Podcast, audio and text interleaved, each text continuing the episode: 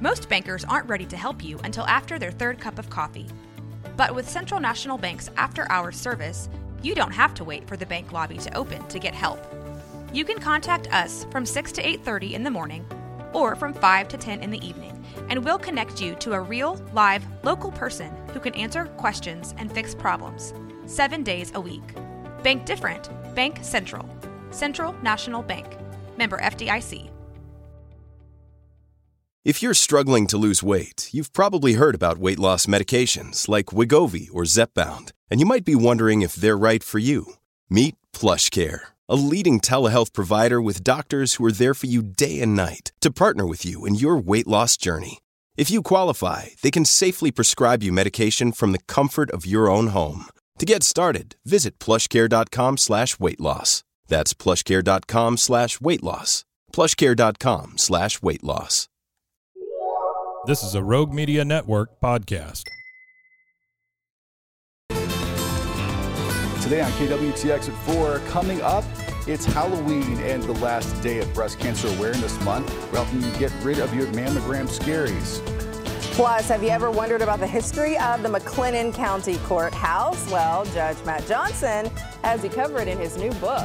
And from gold snakes representing her Reputation album to blonde wigs from all of her eras, even the Swiftie spirit is getting spooky this Halloween. KWTX at 4 starts now. Thanks for joining us. I'm Justin Early here with Keisha Lopez and meteorologist Camille Hawksworth. If you're like us, your day's already been filled with tricks and a couple treats. A lot of tricks today. It's been a wild day, but guess what? Yes. Here's the treat. Beautiful, fun, viewer-submitted photos of Halloween costumes. Yes, let's look at them. This is a little baby. Is this a baby bear or a baby lion? I can't quite tell. It looks like a lion. It spoke to the car dealership, some trolls. Oh, those are so great with the wigs, the trolls dolls. We have, the Flintstone family. Yabba Dabba Doo. That's right. Pebbles there. And then Jack Skellington. Yes. Oh, and then Mario and Luigi. Yes. Perfect. Yes. That's great. I love that. And the cone. Remember the cone heads, you guys? From the old SNL? Way back. But those look really good. The Energizer Buddy. There he is. Oh, duh. Okay. Keeps going and going. I was like, what in the world is that? Yeah. That's Energizer Buddy.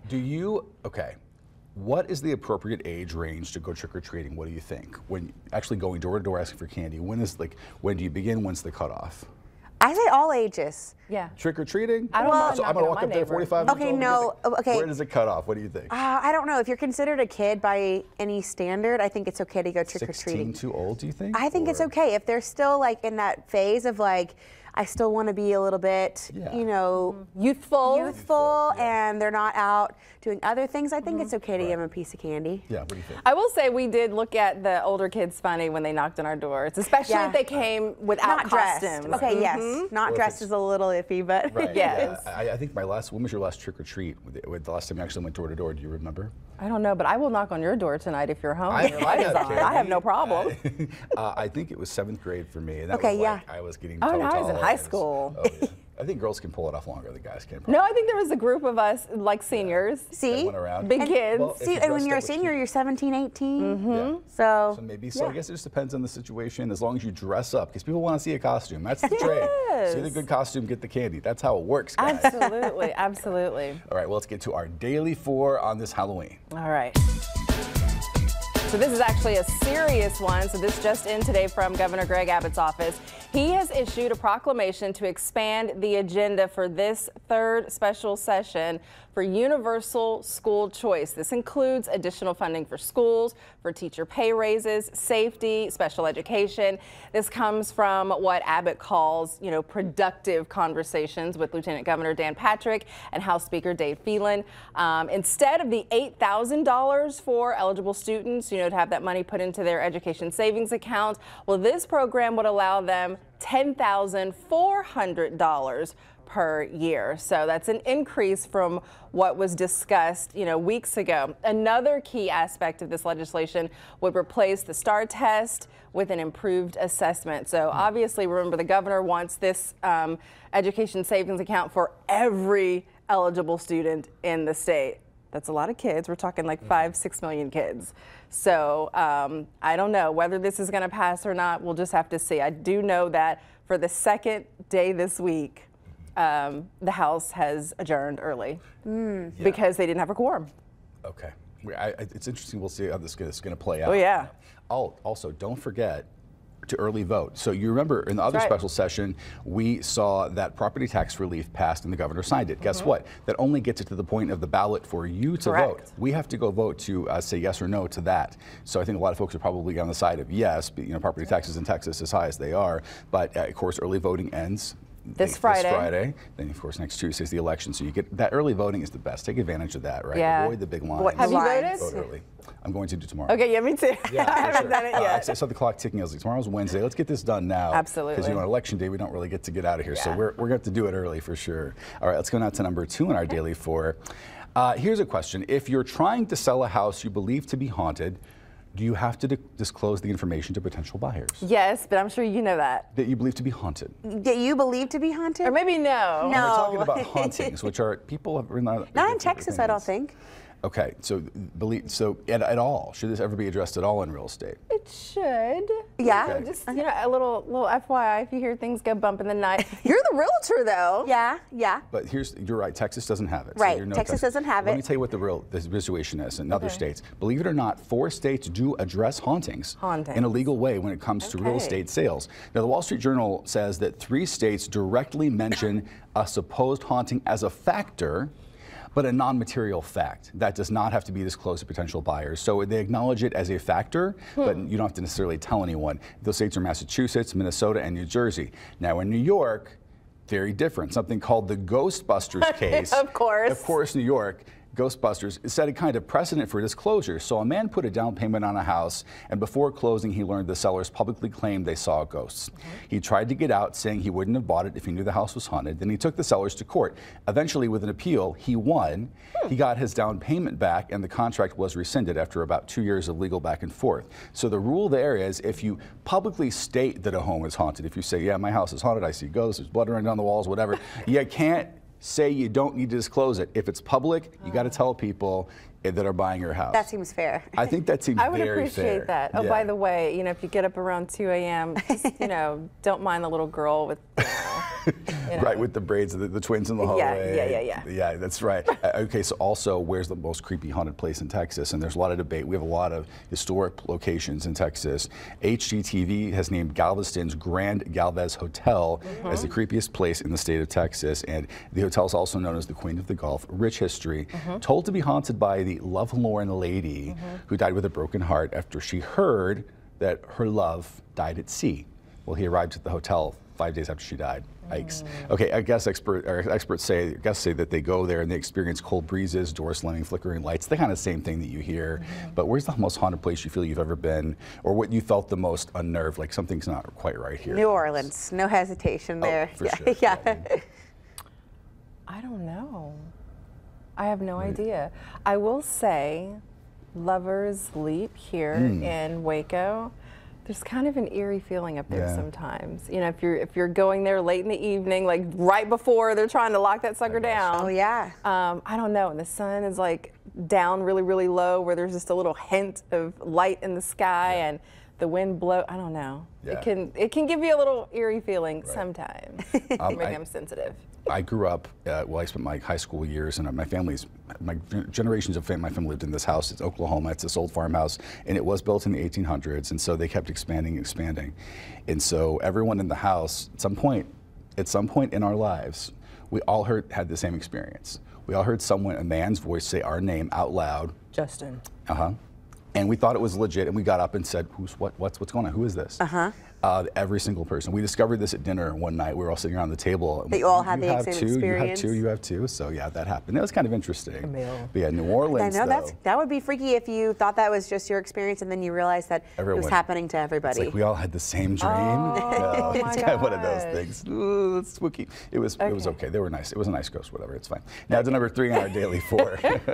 All right, this one is about Halloween pairings that you may like or you may not have heard of these before, but the founder of That Cheese Plate, a community for cheese lovers across the globe, is helping adults celebrate Halloween. Cheese influencer, that's a thing, author and food stylist Marissa Mullen released a list of some of her favorite Halloween candy, cheese, and drink pairings. Let's go through them and see what you think.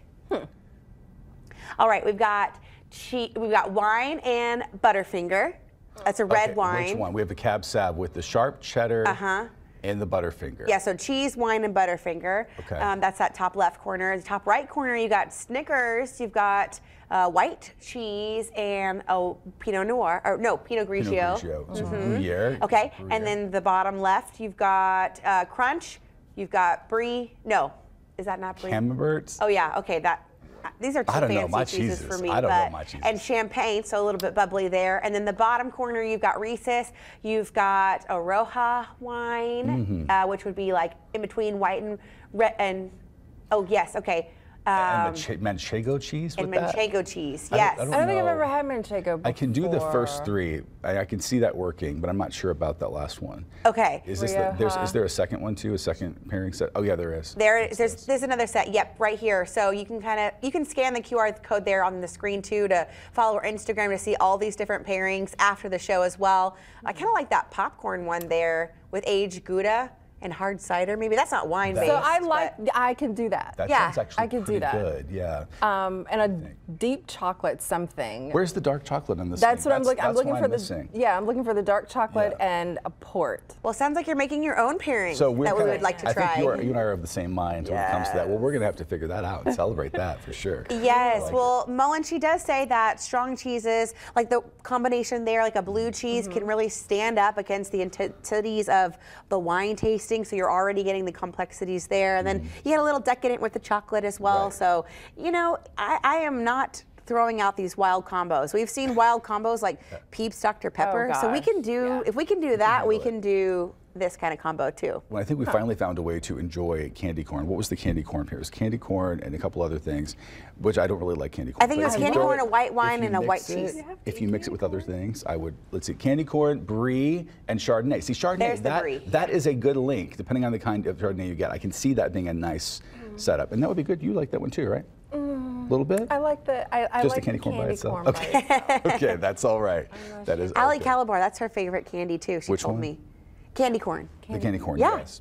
I mean, I like it like in a cupcake. It just can be by itself. I need it with something else. You know, I came across the recipe. It was a candy corn cake, and it had the layers, you know, the different colors, and then you slice into it, and then candy corns like pour out of it. That sounds kind of cute. That's a cute cake for you. You have to remember that. When's your birthday? September 7th. So a little bit got a whole year. But we have to. Okay, maybe we can do that for next year. We'll see. Don't forget it. Who knows? We'll figure that one out. All right, let's do our last number 4 in our daily 4. All right, so New Kids on the Block are going step by step back in time this summer. So Donnie Wahlberg, Joey McIntyre, Jonathan Knight, and Jordan Knight, and also Danny Wood have announced the, quote, Magic Summer 2024 Tour. Uh-oh. Were you a fan? I'll tell you my story after this. Okay. I don't want to interrupt you. It's a nod to their second ever tour, which was in 1990. This time around, they are bringing special guests Paula Abdul, DJ Jazzy Jeff. The tour runs 3 months starting June 14th in Ohio. Pre-sale begins tomorrow. People are going to see that. They're going to love it. They all have their moves still. They didn't. I mean, they're probably pushing 50 or more, 50 or older. I've got to check the ages of these guys. But there are 3 dates in Texas. We need to go to one of them for sure. So people have gone to Taylor Swift. Yeah. People have gone to the Jonas Brothers recently. Now we need to throw that one on the mix too. I may have told the story before, and you might know it, but when I was in elementary school in 5th grade, Nickelodeon, a kid at the school won a contest. Nickelodeon took over our school for the day. Oh. This was in 1989. This is when this was. And so everybody said, are you going to see the New Kids in your cafeteria? And I was like, I guess. Yeah, who are they? I had no idea. So they performed in our cafeteria auditorium, and it was amazing. It was a really cool experience. I was in 5th grade, and I had a great time. It was fun. Did you scream? No, I didn't. Actually, there was a girl I had a crush on, and so she was giving them a lot of attention. And it was my birthday, and I was like, I was kind of pouting in the corner like, but I guess it was a New Kids on the Block. I can see the draw. I get it. It ran at me and my 5th grade self. So anyway, it was good. So I would check them out again. I bet they'd be fun to see. They came to perform on your birthday. That's a birthday present for you. It was a birthday present for sure. Forecast in just a few moments. It's rightfully so that we're taking a look at the Baylor campus there. all month long, we have been, having conversations with medical experts covering different topics related to breast cancer awareness. I know from personal experience that taking that first step to get your first mammogram can be a bit intimidating and might even have you a little spooked. But here to help us get rid of the mammogram scaries is Michelle Wilson with Baylor Scott & White Breast Center. First of all, good to see you. You too. Thank you for coming in to talk about this. Okay, what is the biggest, fear that you hear from women, when they have to make that first appointment? The biggest fear is that it's going to hurt. Yeah. And it does not for most women. Mm-hmm. You do have some women out there that are just super tender to the touch. Yep. And for those women, it is a little bit more uncomfortable. Mm-hmm. But for most women, when they get done, they look at me the first time and go, that's it. And I'm like, that's it. I think that was me last year, right? It was. I think you were a lot more nervous, and then once it was over, you were like, that wasn't bad. And now I have to make another appointment. Yeah, now it's time. Talk a little bit about the process, just real quickly. So we do 4 pictures, yep. 2 on each breast, mm-hmm. 2 from the top, mm-hmm. 2 from the side, mm-hmm. little tight, little uncomfortable, and compression less than, probably 30 seconds each picture, and in and out in about 30 minutes. It's from start to finish. It is so fast. Yeah. So as women, we hear a lot about myths, regarding mammograms. So I have a list, some of the most common ones, and together hopefully we're gonna, bust those myths up. Okay, so here's the first one. I don't need a mammogram because breast cancer doesn't run in my family. First of all, breast cancer's gotta start somewhere, and don't you wanna know if it's with you? And 85% of women that we diagnose have no family history at all. So big myth. Okay. Big myth. All right. Second one. Breast cancer is more common in women with bigger, fuller breasts. Unfortunately, any shape, any size, and even men who don't have a whole lot of breast tissue at all can get breast cancer. There is a link between obesity and breast cancer because of some things with estrogen and being stored in our fat cells and whatnot, but no, the bigger the breast does not mean that you're more likely to get breast cancer. I think that's one of the reasons why I kind of didn't rush to get my first mammogram. Yeah. I didn't have a lot of breast tissue and it didn't run in my family, so, but 85% of women it doesn't. Yeah. All right, myth number 3, breast pain is, just a definite sign of breast cancer. I'm afraid. Yeah. And no, usually things that cause pain in the breast are not worrisome. Typically it's a cyst or something that's hormones, things like that. But typically things that cause pain are not cancer. Now that doesn't mean there aren't some types of cancers that can cause pain, but most of the time it's just a cyst. And for women, I think even around that monthly time, you get sensitive anyway. That's your hormones kind of fluctuating and whatnot, absolutely. Okay. All right, myth number 4, finding a lump in your breast means you have breast cancer. No, we have all kinds of benign lumps in our breast. Cysts that we just talked about are typically just full of fluid, and that's going to feel like a lump when a woman's examining her breast. You can have things that are called fibroadenomas, which are benign nodules, lumps that young women especially will have in their breast, and then sometimes our breast tissue just fills thick and dense and feels like a lump to us. But when the woman comes in and we do the mammogram, then we proceed to an ultrasound. The ultrasound scans it and it's like, no, it's just normal breast tissue that feels funny. So not always, but important to get them checked anytime you have them. Absolutely. Visit with your doctor about it. Okay, myth number 5, a mammogram can cause breast cancer or at least spread it. Yeah, no, mammograms are the gold standard at detecting breast cancer. So a lot of women, I think that compression and that squeezing, they're like, if I didn't have breast cancer when I came in, I'm gonna have it when I leave. I've heard that a lot, and it's like, no. But that compression is used to spread the structures of the breast because breast cancers can be tiny, and that's when we want to find them, when they're like the size of the tip of our pinky. Right. So if we've got all this thick, dense breast tissue, we have got to compress it so we can smooth it out so we can see those tiny, fine little cancers. So the compression is used to detect the cancer. It doesn't cause it. And if the one's there, it doesn't pop it and make it spread or anything like that. Okay. And our last myth, Mammograms are painful and just time consuming. Well, like we just talked about when we started, just me and you chatting, you know, they are not painful for most women. And if they are, talk to your mammographer. You know, be your own advocate and say, you know, I've been hurt before, and they'll work with you. I know we will. I know I will. So I always talk to my patients if they've had a bad experience. And then time consuming, we know women are busy. And that is our goal, is to get a woman in and out of our department in about 30 minutes and sometimes less, because we got things to get to, and we don't want to make time, you know, an issue for women and not get their mammogram. Not to be a cheerleader for Baylor Scott and White, however, last year I was in and out. I was so amazed at how quickly, first of all, how quickly you got me in and out. It wasn't scary. I think I built all of this up in my mind, like worst case scenario. You guys are tender when you're, I mean, no, seriously, y'all are really tender when you're talking to people. Yeah, I'm going to ask you, how does that make you feel when you have that scary patient come in there? I love easing a woman's mind. It makes, I love my job. I mean, I really, really do. For, it comes across. For 25 years, I've loved my job, but it makes me feel so good whenever a woman leaves, and most of the time they'll hug me and they're like, that wasn't bad. Thank you so much. And I love talking to women in the community and breaking that barrier and that fear and getting them to come in. So that makes sense. You're getting emotional. I am. Oh thank you. I love it. And I love what I do. It can save your life. Exactly. If we can detect a breast cancer early enough, it's typically just a year out of a woman's life that stinks, because it takes about that long to go through the whole process. But if it's found late, it's just, it's awful. It's just harder. So if we can just catch it soon, get your mammogram every year. Get your mammogram every year. Thank you so much for coming in and talking with us. And I will see you soon, because you're due. Yes, ma'am. I am too. All right.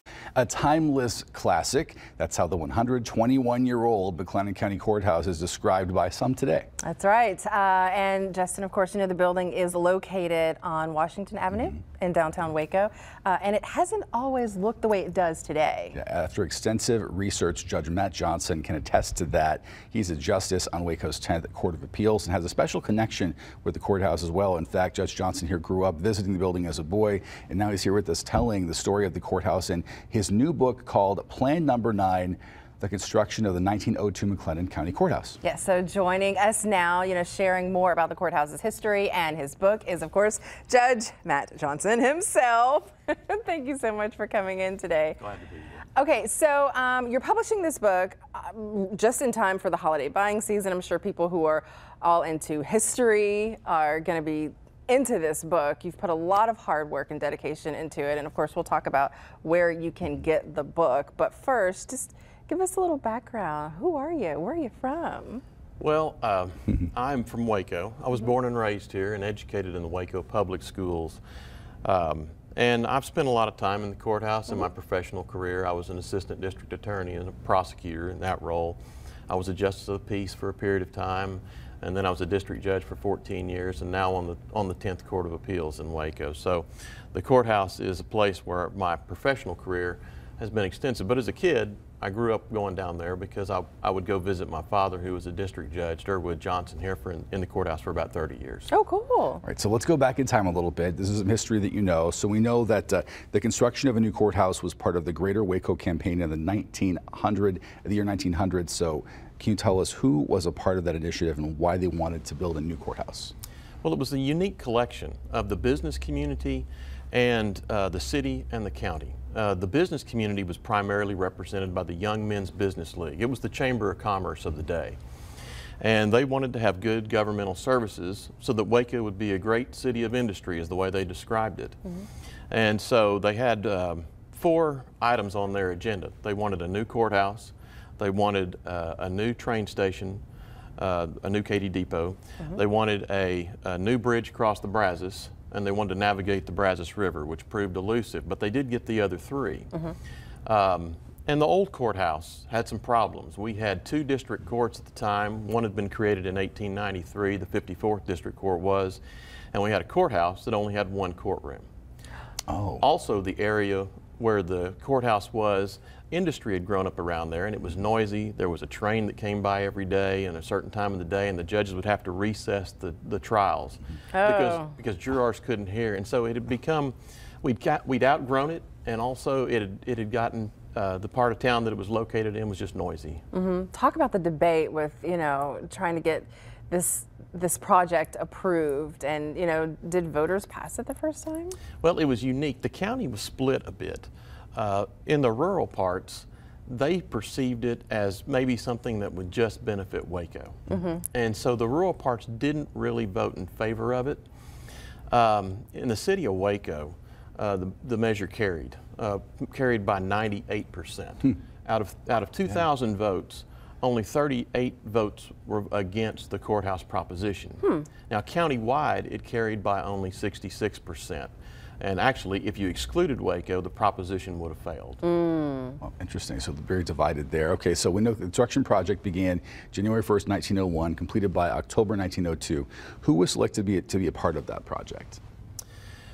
Well, the county commissioners put out bids for architects, and they collected 10 proposals as far as the structure, the design and building of the structure. And James Riley Gordon submitted plan number 9, which is where the title of the book comes from. Okay. And James Riley Gordon's plan was accepted by the consulting architect to the commissioner's court, and he described it as a building with elegance and repose. So 1 year for construction, though, was that good timing? Well, Tom Lovell was hired as the courthouse contractor. He was a contractor out of Denton, Texas. And he had built the Hill County Courthouse. Okay.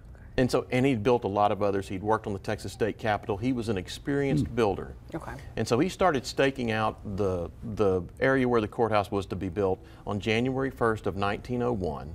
And then the county was able to move in some of the offices by October of 1902. So it took about a year and 10 months or so. Yeah. That inspiration for the title, where did that come from? Well, it was James Riley Gordon's plan. Now, his plan was not plan number 9. It was given that number by the consulting architect. That's what I was trying to figure out. Okay. Right. He just said, here's plan number 1. Here's plan number two. So this chose 9. Yeah. Looking at the courthouse and knowing it the way you do, in and out and everything about it, what are some of the, I guess, 2 or 3 things that make it truly unique? What are some of the most unique features about our courthouse that maybe no one else has? Well, our courthouse it's really almost looks more like a Capitol building. That's what I was thinking. A lot of the courthouses you drive around Texas, you go, well, that's the courthouse. You come to Waco and you go, it's a unique, one of a kind. James Riley Gordon built several courthouses or designed several courthouses here in Texas, and they had a similar style, but this one was an original of his. And there's not another one like it. Yeah, it's special. And we need to ask you this because it's Halloween. So any stories of anything strange or spooky happening there since it's been around in the past, 125 years, whatever it's been? I've seen a lot of strange in the courthouse. Okay, I imagine so. I imagine so. Now, the spooky part may have been when the courthouse was originally built. There are eagles that are mounted on around the dome, and those eagles had illuminated eyes, and they were illuminated red. And so I imagine if you went by the courthouse at night and saw those eagles with red eyes, that could have been a little spooky. So they were lit up from the inside, or they just reflected? No, they were lit up from the inside. Whoa! That means don't get yourself in trouble and have to go to court is what that means. Stay away if you can. Yeah. I love that. That's great information. Oh my gosh. Judge Johnson, thank you so much for coming in today. I can't wait to even read your book. If you would like to pick up a copy, you can do so. It's called Plan 9. It's at Fabled Bookstore. You can learn more by scanning the QR code that you see on your screen right now. That will take you to an article by our very own Tommy Witherspoon, who sat down with Judge Johnson to talk about this book. So thank you again for coming in. You bet. Thank you. Very interesting. We'll be right back.